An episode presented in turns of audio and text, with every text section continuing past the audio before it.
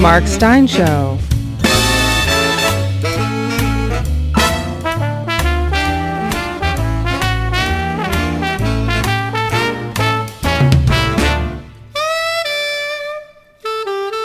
And now, here's Mark. Hey, welcome along. It is June the 9th, 11 a.m. Eastern in North America, midday in the Maritimes, half past noon in Newfoundland, 4 p.m. in London, 5 p.m. in Paris, 6 p.m. in Jerusalem, wherever you are. This is the Mark Steyn Show live. Uh, around the planet because we're doing a sort of special hybrid, a kind of COVID double mutation uh, version of the Mark Steyn show in, in which we've mutated it with our Clubland Q&A to do a live Steyn show taking lots of your questions but uh, throwing in a few of the regular Steyn show features as well. So coming up we'll have Babe Ruth in jail, George Harrison in your tent, Justin Trudeau in the royal suite at the Fairmont, but above all we have your questions. Uh, let's get to it. Eric Dale says, "Hey Mark, this past month, we've come to learn that rather than being a debunked conspiracy theory, it's actually quite likely that COVID 19 escaped from a lab located in the middle of a city of 11 million people. What's really disturbing to me is the fact that me, we may well have been subsidizing it the whole time. According to an article from the Daily Mail, because uh, you have to go to Fleet Street to get any meaningful news about America these days. According to an article from the Daily Mail, the Pentagon and USAID, which is the United States Agency for International Development, China's the dominant power on the planet, but uh, somehow, for the purposes of US aid, it still counts as a developing nation. If it develops any more, there's not going to be room for any of the other 199 nations on the planet. Anyway, the Pentagon and USAID gave federal money to the Chinese to engage in gain of function research that makes viruses more contagious and dangerous. Yes, even if you thought it was a good idea to make viruses more contagious and dangerous, would you outsource it to the Chinese? Um, an idea whose risks outweigh its rewards, says Eric, that only an expert could think to be a good idea. When and where do these experts of ours and the entrenched governing class actually come through for the rest of us? Or are we condemned to limp from one crisis to another because our best and brightest may actually be addicted to crises. Yes, you make an, an interesting point. When this all started to shift a couple of weeks ago, um, uh, I guess it was around May the 20th, something like that, that it that suddenly something that was banned by Facebook and uh, was uh, an official conspiracy theory on Wikipedia, misinformation. It came on their mis- COVID misinformation page. Suddenly became acceptable and viable. And actually, in terms of the the science, uh, there was very little that was surprising about. I mean, there were there were actually no new revelations. Most of what we now know uh, with regard to Wuhan's, the Wuhan Institute of Virology and the COVID. Uh, we've known for months, uh, most of the last year. There's been no new information. All that has changed is officialdom's attitude to that information. And what I find interesting, oh, and the point you make that, uh, in fact, and it's more, again, we knew, we've known for months that uh, the United States government has given taxpayers dollars to the Wuhan Institute of Virology uh, to conduct this kind of research. Now, all that was known. I don't. The only things that are new to me, I don't know how it is for you, Eric, or for anybody else. The only thing that is new for me is the degree of bureaucratic obstruction uh, from within the Trump administration to any consideration of the lab leak theory. And senior Trump officials who got into the lab leak theory, um, for example, Robert Redfield, the uh, chap who heads the Centers for Disease Control, after he told CNN that he thought COVID 19 had originated in a lab, he got death threats death threats, by the way, not from crazy uh, guys on Twitter or whatever. He got death threats from fellow scientists. And I think that's the that's really the only new thing that has emerged is the fact that basically the United States government and the Wuhan Institute of Virology uh, are Siamese twins. They're joined at the hip. Uh, they uh, it'd be it might be better if they were joined at the brain, but they don't appear to be, have a brain between them. The if you're only going to read one piece on this, and I say that with a caveat, which I'm going to come to in a moment. Read the Vanity Fair piece, which is written like a sort of thriller. But what's interesting is that the United States has the most lavishly funded uh, bureaucracy in the world. And for um, uh, for uh, whatever reason, they basically, at some point late spring last year, they decided they were all going to lose any interest in where COVID 19 came from. So you have this lavishly funded bureaucracy that did bugger all. Uh, and it was left to people. It was left basically to to uh, cranky uh, bloggers in Australia, uh, in France. The Paris the Paris group has been actually quite excellent. Uh, genuinely inquisitive scientists, and as the Vanity Fair piece puts it, somebody in eastern India, whatever that means. Uh, I take it uh, it is somewhere in the present nation of India, but in uh, an eastern part. I don't know why they couldn't have uh, perhaps identified it more precisely, but the, the person in eastern India who just went on Chinese websites ran it through uh, Google Translate and came up with this stuff about the uh, the 50% death rate of miners who'd been clearing out a giant pile of bat guano uh, in a uh, in a cave about 10 years ago. And, and so anyway, all this stuff is being done. Oh, and then we get to the idea that, you know, this is a BSL 4, which is supposed to be the highest level um, uh, security lab. Uh, and of course, the Wuhan Institute of Virology isn't a lab, it's a bazillion labs because it's Chinese and everything's big.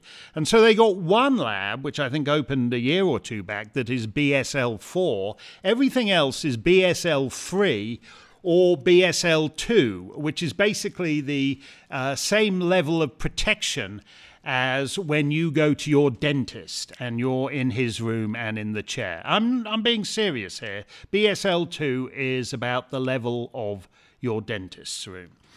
Um, and as I said, the, the caveat about the Vanity Fair piece, which is actually quite well reported in some ways, uh, the car, and it gets to the fact that the, the piece in the Lancet saying it's nothing to do with the lab was a racket gotten up by this uh, season's mysterious uh, British subject, uh, who who uh, whose principal business partner is the Wuhan Institute. I mean, the level of corruption here is. But the the thing about the the thing you get when you read the Vanity Fair piece is they're trying very hard to say that this theory that it escaped from Wuhan would be taken much more seriously if it hadn't been embraced by Donald Trump. And of course, the minute Donald Trump embraced this theory that it had escaped from a lab in Wuhan, then obviously it became totally racist and no serious scientist could be seen to go anywhere near it. That's what this lady writing in Vanity Fair says.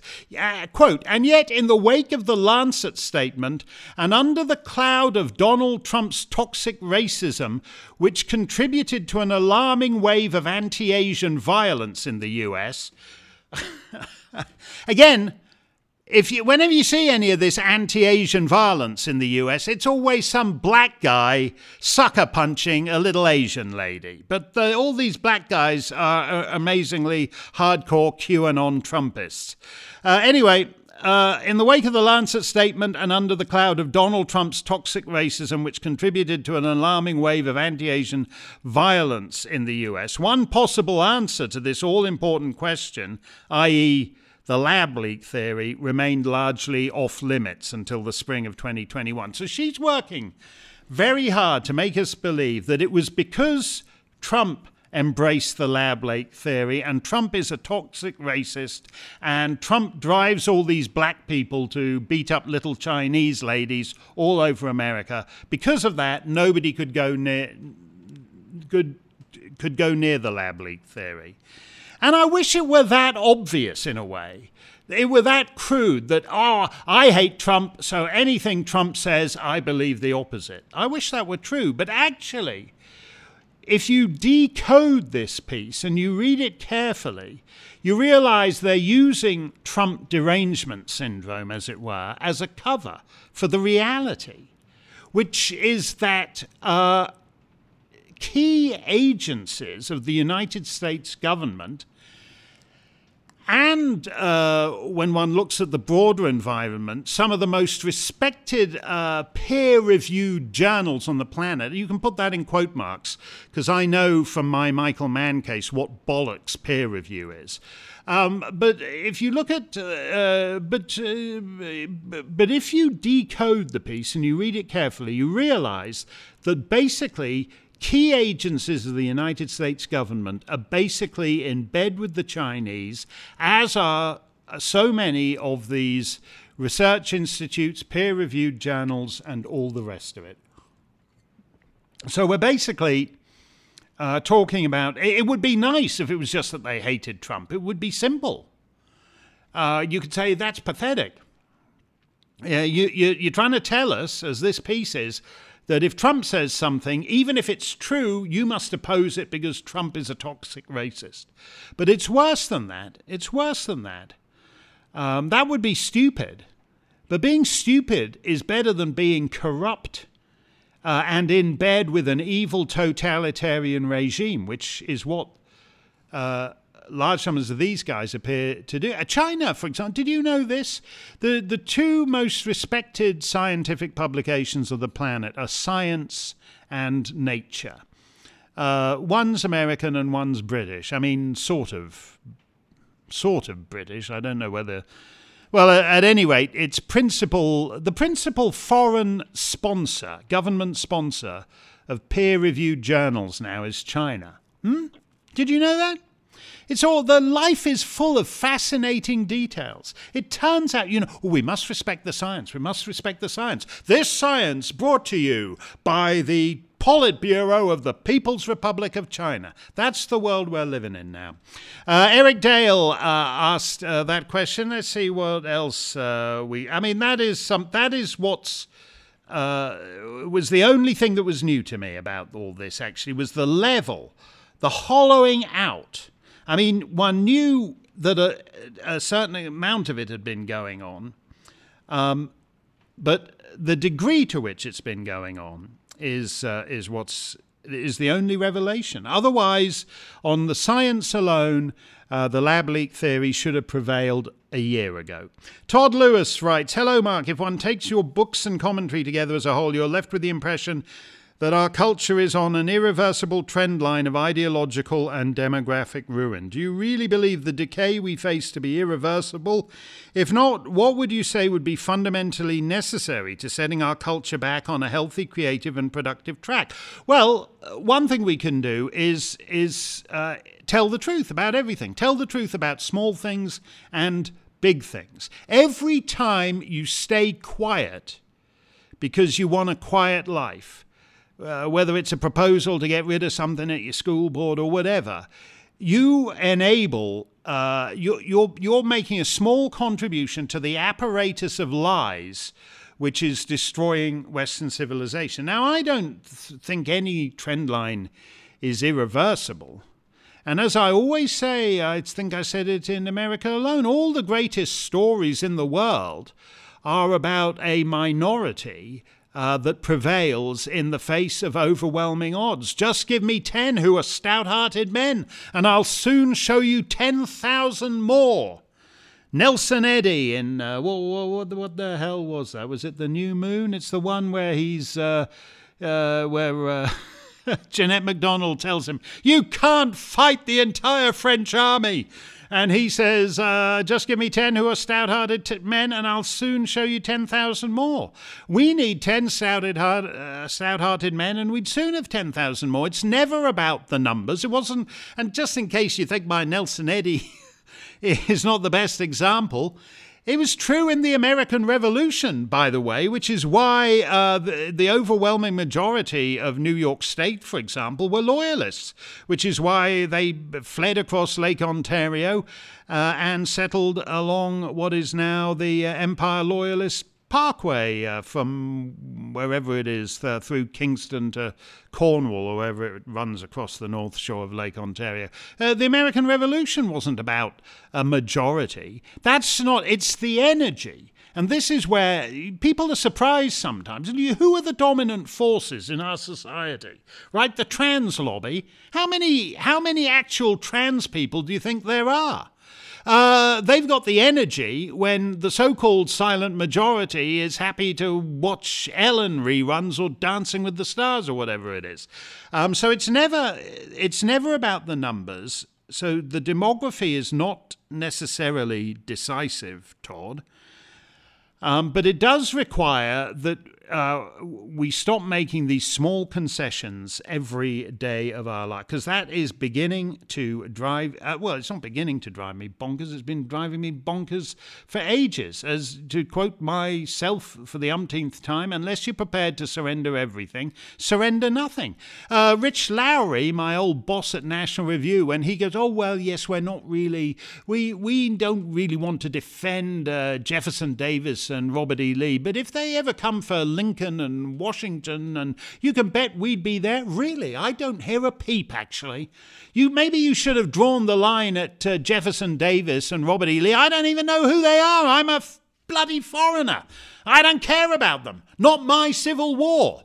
But I do know uh, that it is a sign of a barbarian culture uh, to tear down statues. Uh, and that's what Rich, that's the position Rich Lowry should have taken too. Anyway, it's a combined Clubland Q&A and Mark Steyn show. We've never done that. We've never just torn up the format. We've never done a Wuhan Institute of Virology show like this where we just take elements that shouldn't be in proximity to each other and throw them into the same Bunsen burner just for the hell of it to see what happens before we uh, go for the bat special at the wet market. But that's what we are doing uh, today. And we will be back uh, to take more of your questions in just a minute. The Mark Steyn Show presents Andrew Lawton's Canadian Content.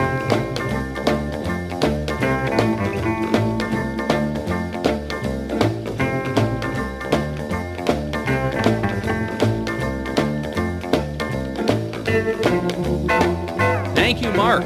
And after 15 months of Canadians being pretty well locked down and told to shelter in place and not dare leave the country, people are getting moving again. Well, one person, anyway. 15 months later, Justin Trudeau was stepping back onto the world stage, meeting in person with other leaders at a key time. Yes, this week Justin Trudeau and his entourage are off to the United Kingdom for the G7 summit. In-person diplomacy is coming back. Those hours-long Zoom calls have apparently been as grating for world leaders as they have been for the rest of us. This is Justin Trudeau's first time leaving the country since February 2020, and while most Canadians might be hoping he stays there, he is entitled as a Canadian citizen to return. But unlike the rest of us, Justin Trudeau and his crew are actually exempt from quarantining in the state-mandated hotel program that the government set up to discourage inbound travel. That program was actually the subject of a constitutional challenge in court last week, though, as is the nature of these things, it will be weeks or months before a decision is issued. This is the program that the Liberals put in place earlier this year, just before Canadians were thinking they might want to go away for the winter. In a nutshell, when you fly into Canada, you are forced to quarantine in a government-approved facility at your own expense, costing thousands of dollars, and with no real guarantee of security. Not only have people contracted COVID at these COVID hotels, people that otherwise would have been negative as they carried on their merry way to home, but a woman was actually sexually assaulted at one of these facilities in Montreal, in which the locks had been taken off the door. Despite carving an exemption into this for politicians, it seems Justin Trudeau thought that even he could not overcome the bad optics of skipping out on hotel quarantine when he enters Canada after hobnobbing with world leaders in the UK and Belgium. So he's decided to offer a bit of a concession. He'll quarantine in a hotel, but not the hotels that the rest of Canadians are going into. He's setting up his own. A special hotel in Ottawa will be converted just to serve as a quarantine facility for Justin Trudeau and his crew. Conservative Member of Parliament Michelle Rempel Garner put forward a motion in the House of Commons saying that Justin Trudeau should have to quarantine at one of the government-approved accommodations like the rest of Canadians, but to no avail. The insult to injury in all of this is that the federal government is simply going through the motions at this point. They know it doesn't work. Last week, the government's expert advisory panel on the quarantine and border restrictions put forward a report saying this hotel quarantine should be scrapped. And the government has decided to not take the report's recommendations, despite it being the body that commissioned the report. And Chrystia Freeland, who is Trudeau's deputy prime minister and finance minister, was meeting with her counterparts at the G7 finance ministers meeting. And in the official photo of the event, taken outside with significant social distancing between participants, Freeland is the only finance minister wearing a mask. And what better way to sum up the Canadian experience right now? A partially vaccinated finance minister whose colleagues are all getting back to normal in their own countries, but remains the lone masker at a global summit. But it isn't because she is a true believer. No, no, photos taken seconds before the official photo show her scrambling to put on the mask just so people see her wearing it. That also happened at a press conference Freeland held days earlier where she scrambled in the seconds before her press conference began to put on a mask only to take it off once the cameras were rolling. At a certain point, all of this is propaganda. Even those enforcing these measures don't buy into them, but expect the rest of us to go along with them. Could there be hope on the horizon? Well, Bloomberg headline has a story that says Canada is set to relax quarantine rules for vaccinated travelers. No, not many Canadians fit the bill because of Justin Trudeau's mishandling of vaccine procurement, but could it be that the hotel quarantine is soon dead? Well, the devil is in the details. As the story reports, travelers entering Canada would still be tested for the virus and may be required to quarantine, but for a shorter period. There is no end in sight to Canada's permanent emergency as the rest of the world gets back to normal. Back to you, Mark. This is Mark Steyn inviting you to this week's Song of the Week on Serenade Radio. It regularly tops polls as the best song of the 20th century, the best movie song of all time. And yet the studio boss and the producer and the director all wanted to junk it, and the music publisher hated it, and the lyricist thought the tune was all wrong. Somehow it survived all that and a multitude of tragedy. Hope you'll join me for Steyn's Song of the Week Sunday afternoon at 5:30.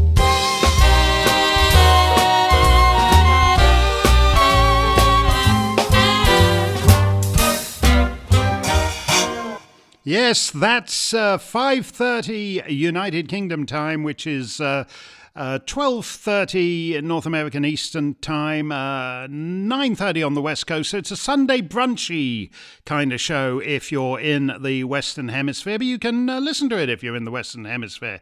You just go to serenade-radio.com and uh, click on the button in the top right hand corner. Dan Phillips said, says, First of all, my wife and I tuned into your brand spanking new Serenade Radio UK show this past Sunday. Song of the week, oh my god, what a bloody blockbuster you selected Stardust or Stardust two words, as it was initially called, because until that song, there was no such word as Stardust. Uh, I was hoping and a praying for my favourite uh, Mel Torme version, but the finale with Nat Cole and that unbelievable instrumental opening. That's Gordon Jenkins uh, arranging that. Um, the lyricist's favourite version, yes, that's right, it was Mitchell Parish's favourite version, that Nat King Cole one, could easily have brought tears to one's eyes and a worldwide audience to boot. Well, if you missed uh, Stardust, unlike Dan, Dan uh, was there for that Stardust show, uh, don't miss this week's song coming up Sunday. 5.30 London time, uh, 12.30 Eastern time, uh, 9.30 uh, on uh, the West Coast, California, and British Columbia. And if you're in Australia, you might be advised to wait for the Monday repeat, which is lunchtime in Western Australia and uh, early Monday afternoon in Sydney and Melbourne. But that's uh, just a preamble, because Dan also says, secondly, have you ever considered a one on one video discussion with Victor Davis Hanson? Now, that would be a blockbuster as well. Well, I've interviewed Victor um, on uh, Fox News Prime Time and Tucker Carlson tonight's, uh, and maybe even Hannity. Anyway, several times over the years, I've interviewed Victor hither and yon, but I think you you want something more than just a three or four minute. Uh, telly hit, you want a big in-depth uh, hour and a half, and uh, we'll we'll uh, take that uh, under consideration. Uh, we have had a, a question about weather um, we are too restricted in the kind of people who get on to uh, cable news. Saber Mike Carroll says, Mark, uh, just past my one year anniversary of becoming a Mark Steyn Club member, and it's one of the best decisions I've ever made. I'm thrilled. Uh, you feel that way, Mike, uh, and we're glad to have you with us. And I really should brought have brought along Khachaturian and the Saber Dance just for you, Saber Mike. Khachaturian, Gesundheit.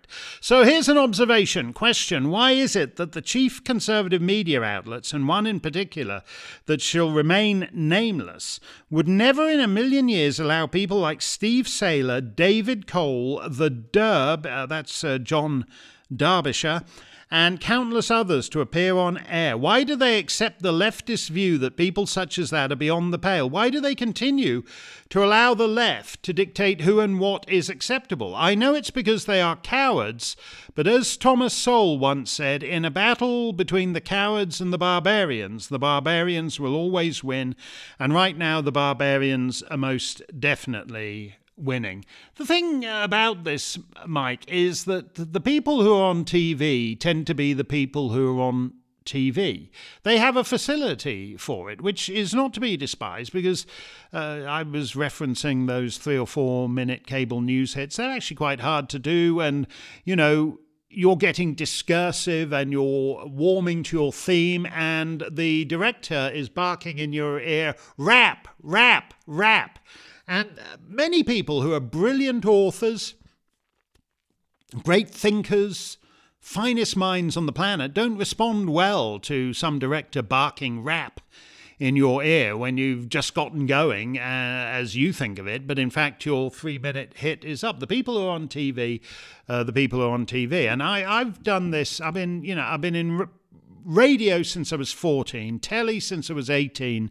I've been a columnist since I was 21. Um, they're different skills, and some people who are good at one or two of them are not necessarily good at the third. Now, for example, I always make a point of Steve Sailer, whom you mentioned, I always make a point of crediting Steve Sailer uh, when I cite uh, that graph he used to um, say was the most important graph in the world, for example, showing the explosion in the coming decades in um, sub-Saharan Africa. So if you if you think there's a problem on the Rio Grande right now, uh, you should check out what the Mediterranean's going to be like in 15 to 20 years time because somewhere like Niger, which can't support the population it's got right now, its population is going to multiply by six before the end of the century. And I talk about that graph uh, once in a while. I've talked about it on Rush.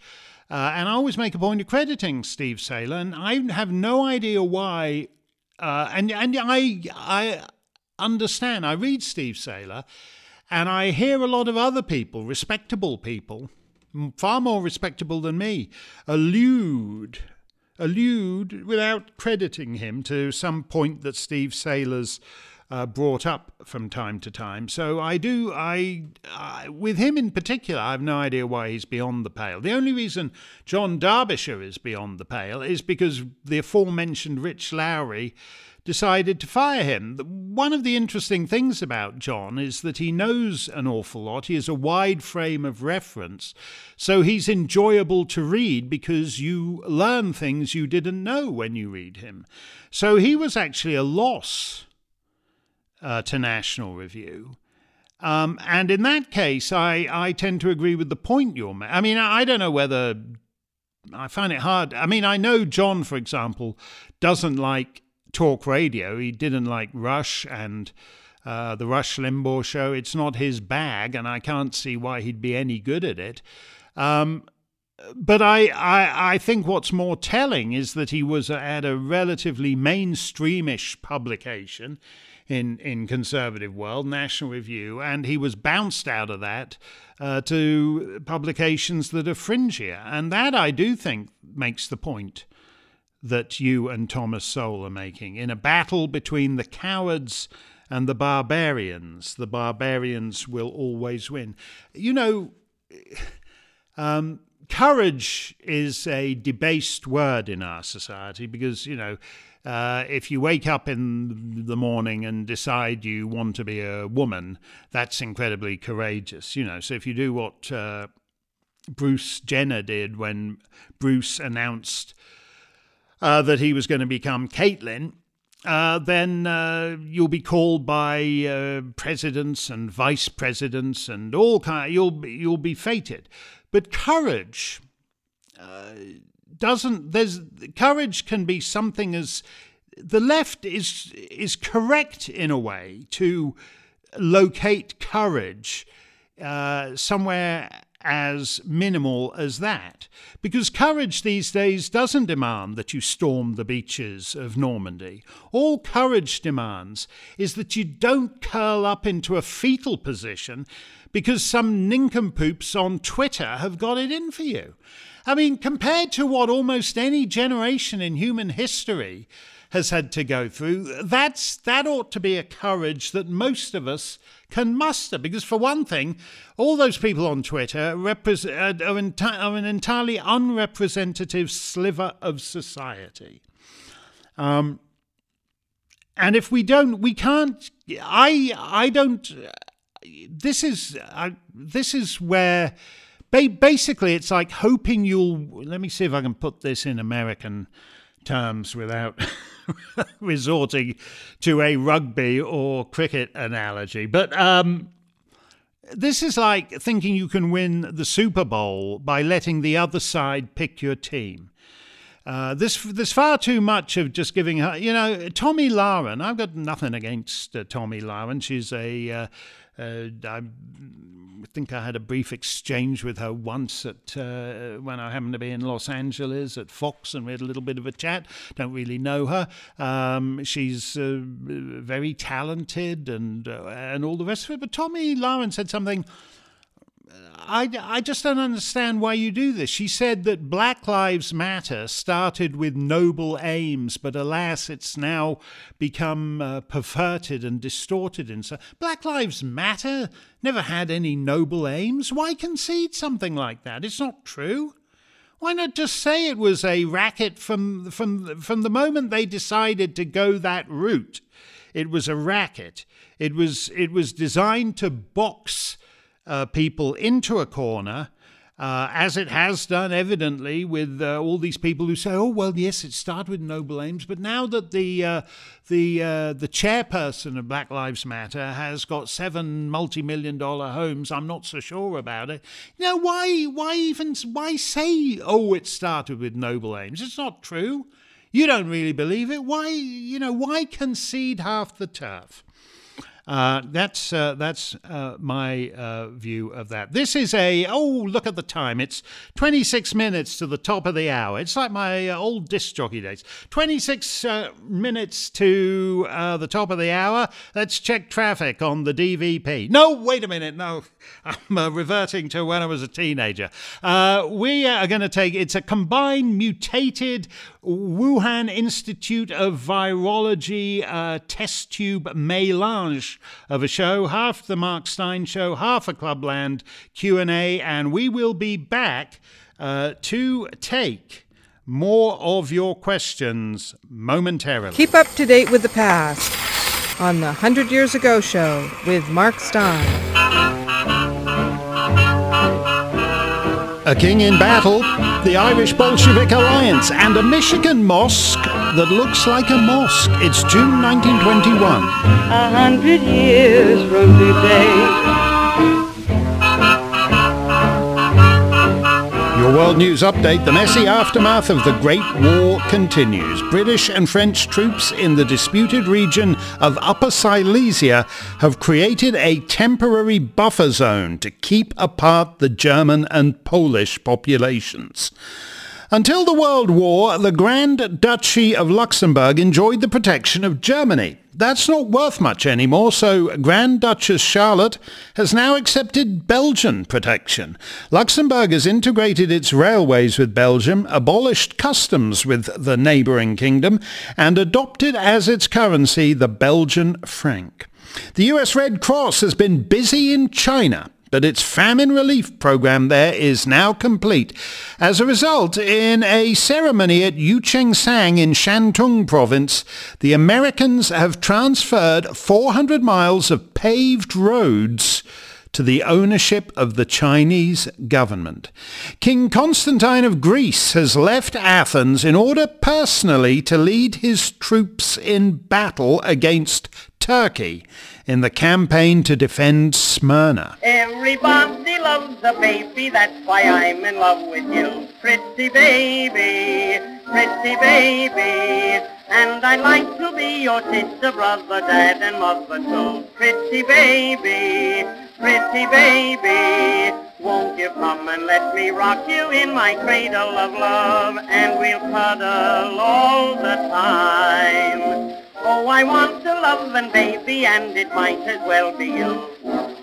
Pretty baby of mine. In less turbulent news from Greece, the royal family has a pretty baby of its own, brand new, born on the dining room table of Mon Repos, a villa on the Isle of Corfu. His name is Prince Philip of Greece and Denmark, and he is the nephew of King Constantine. If you'd like to be his mother, sister, dad and brother too, well, three quarters of those positions are taken by their Royal Highnesses Prince and Princess Andrew and his four older sisters, but he has as yet no brother.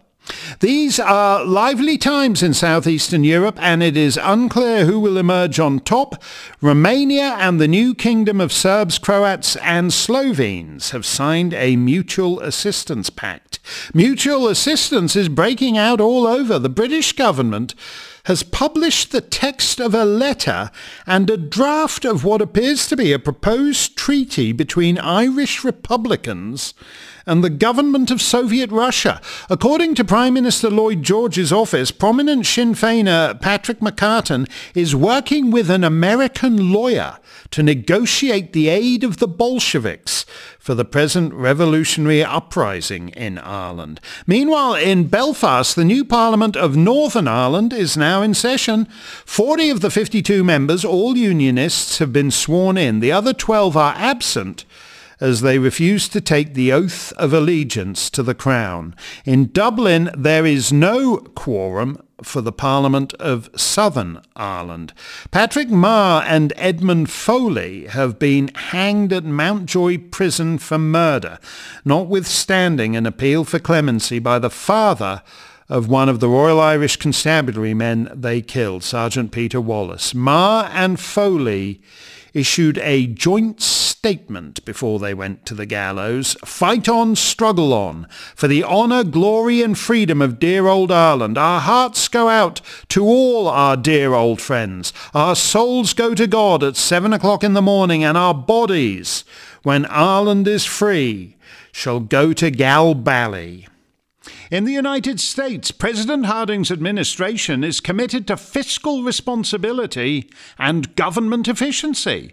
So it has created two new federal bureaucracies to handle those matters the General Accounting Office and the Bureau of the Budget.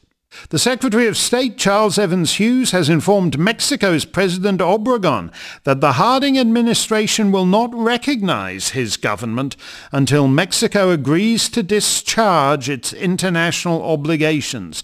The Panamanian Foreign Minister, Senor Garay, is in Washington to protest the U.S. settlement of the Panama and Costa Rica border, which he regards as unjust to Panama.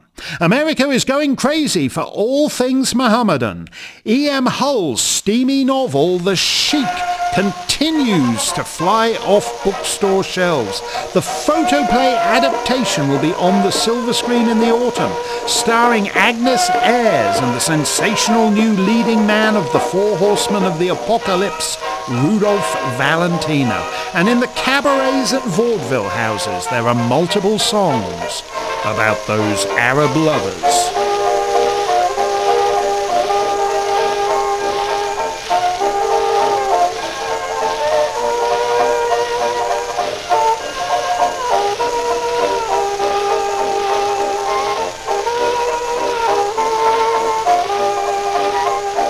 Mohammedan songs, Mohammedan cinema, Mohammedan bodice rippers, and now an authentically Mohammedan house of worship.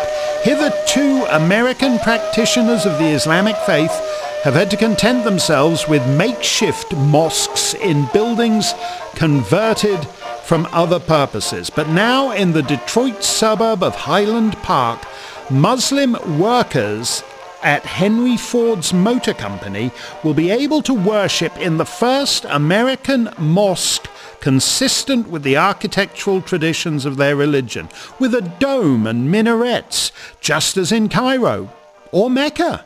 The new mosque is just a hundred yards from the Model T factory and was built by the Syrian Ford worker, now a real estate developer, Mohammed Karoub. Everybody is motoring now. Frederick Galbraith, National Commander of the American Legion, was driving in Indianapolis when his motor car went over an embankment.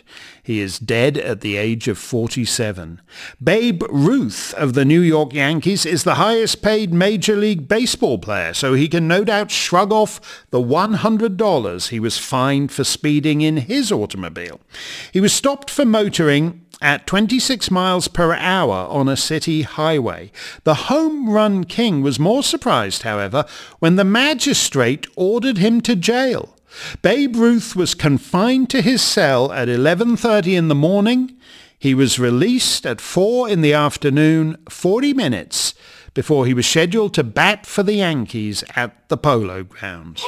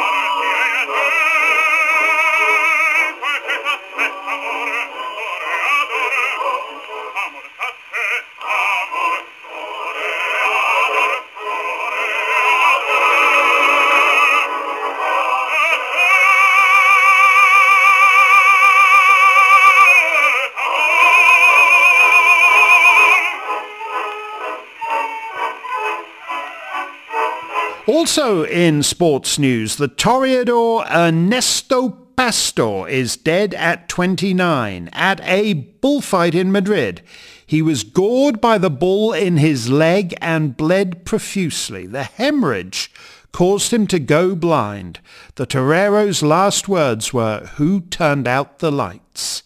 Harold Harris, a test pilot with the U.S. Army Air Service, has become the first man to fly a pressurized aeroplane. That's to say, a plane that is both safe and comfortable to fly at high altitudes because conditioned air has been pumped into it. Sitting in his pressurized cockpit, Lieutenant Harris took his Dayton Wright USD 9A up into the sky and brought it down again safely. Do you find those three-act plays go on a bit long for your taste? If so, you'll love Tristan Tzara's new piece, Le Coeur de Gaz, The Gas Heart, which received its world premiere at a Dada art exhibition at the Galerie Montaigne in Paris. It's a three-act play but much shorter than most one-act plays. Unfortunately, as is the wont of these Dadaists, it's also deeply impenetrable. A collection of non sequiturs punctuated by short ballets and performed by characters named after facial features such as nose and eyebrow. Sample dialogue, the void drinks the void. Air was born with blue eyes. That's why it endlessly swallows aspirin. You may need a couple yourself. More controversial art, D.H. Lawrence's new novel, Women in Love, has been published in London. The reviewer, W. Charles Pilley, says, I know dirt when I smell it. And here was dirt in heaps, festering putrid heaps, which smell to high heaven. I'm a lonesome little looking for a mate. If the right one says a word, I won't hesitate. When she comes flying my way, here's what I'm going to say. Birds of feather, just you and I,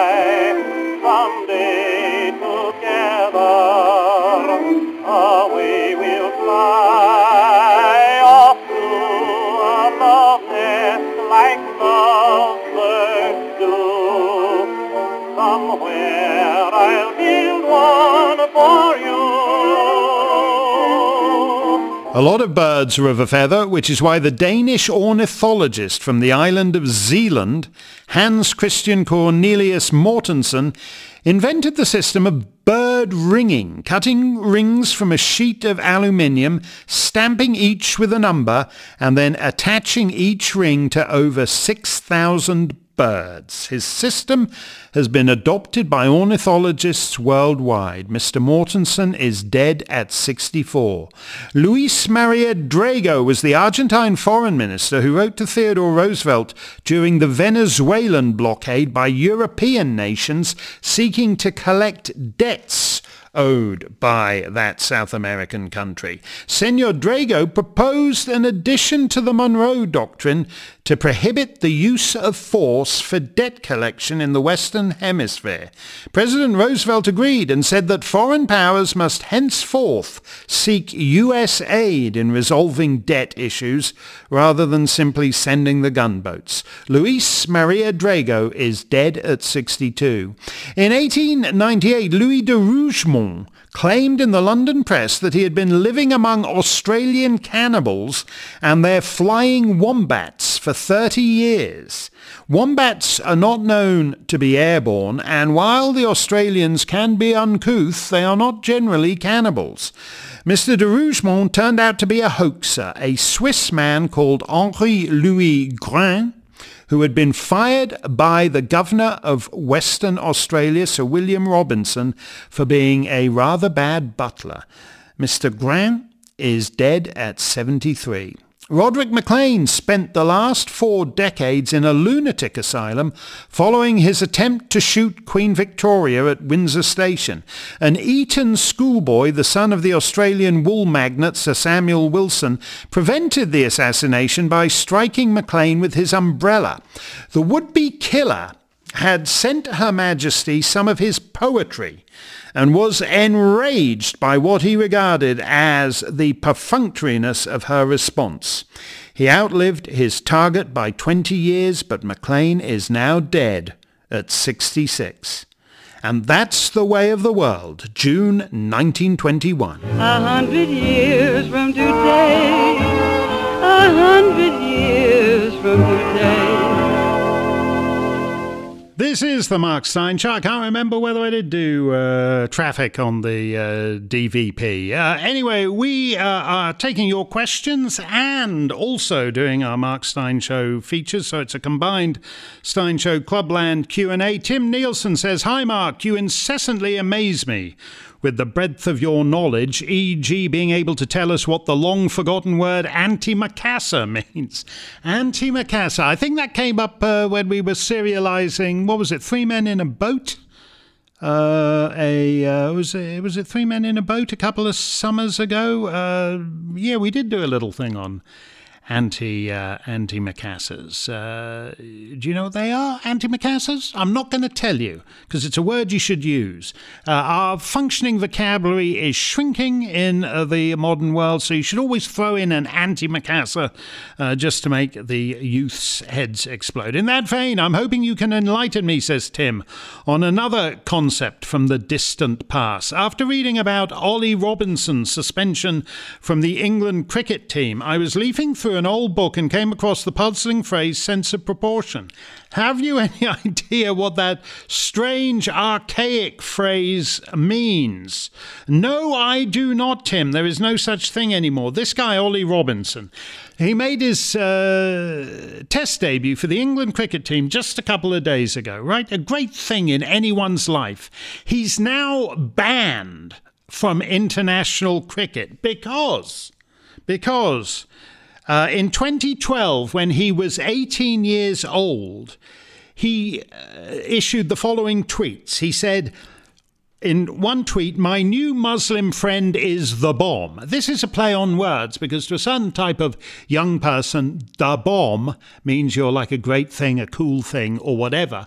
But on the other hand, if you're one of these excitable uh, Mohammedan chappies who likes to strap on the old Semtex belt and uh, self detonate while saying Allahu Akbar, the bomb can have a completely different kind of meaning. So it's a play on words. My new Muslim friend is the bomb. He also tweeted, I wonder if Asian people put smileys like this. Uh, and I think that's what they call an emoji, or is it? Is, is that right? Or is it something else? Uh, when you put a colon and then the outer part of a parenthesis, uh, so it looks like a smiley face. And instead of putting the colon for the round Western eyes, he's put two uh, dashes on top of each other so they look more like Asian eyes. And just in case you're wondering whether that's racist, he's actually put hashtag racist next to it. Uh, so he did these tweets when he was a teenager in 2012, and he now cannot. Nine years later, he is forbidden from playing international cricket because he tweeted, My new Muslim friend is the bomb. He's a great uh, cricketer, apparently, but he can't play cricket for England because he made an Islamophobic joke. Uh, something happened, I think, too, with some actress. I think we had a question about this today. But it doesn't really matter. This is, this is, this is the way it's going to be now because th- this generation, he's really an example of the generation that the first generation to grow up with social media. So they're on Facebook, Twitter all the time.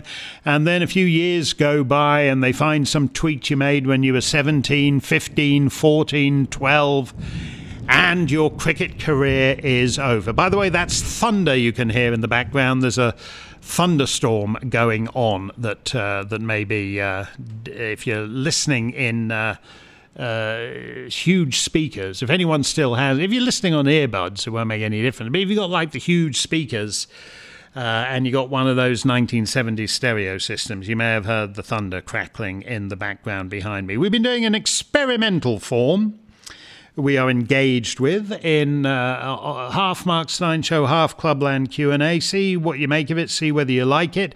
Uh, just a few moments ago, we heard a little bit of the Sheik of Araby in the Hundred Years Ago show because that song is a hundred years old. Lots of people have done that song in the decades since, in the centuries since. Among them, among the people who performed the Sheik of Araby were the Beatles at their disastrous audition for Decca Records.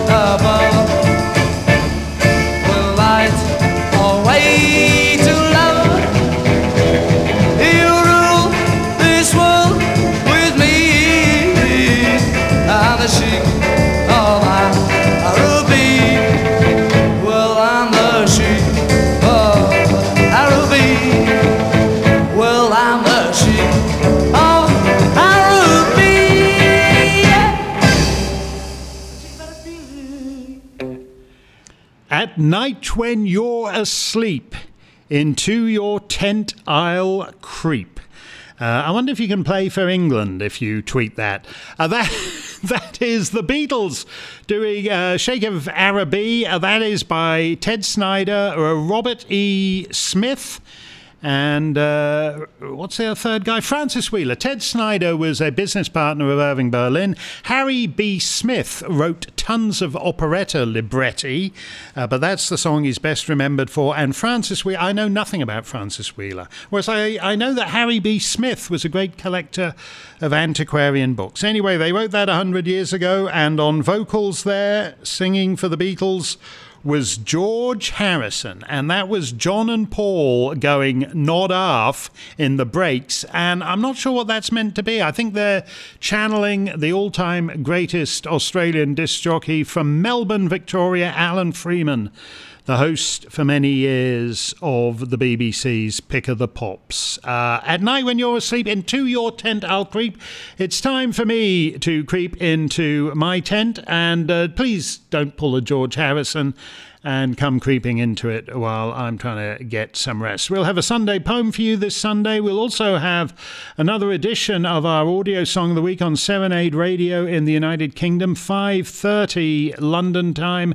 That's 12:30 p.m. on the east coast of the Americas, and uh, it's a it's a corker, and I hope you'll join me for that. Stay safe, stay free.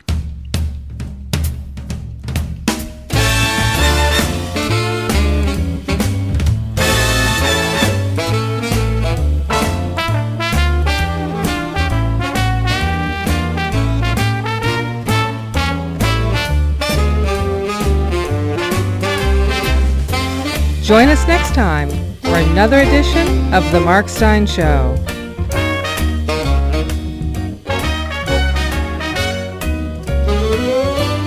The Mark Steyn Show is a production of Mark Steyn Enterprises and Oak Hill Media.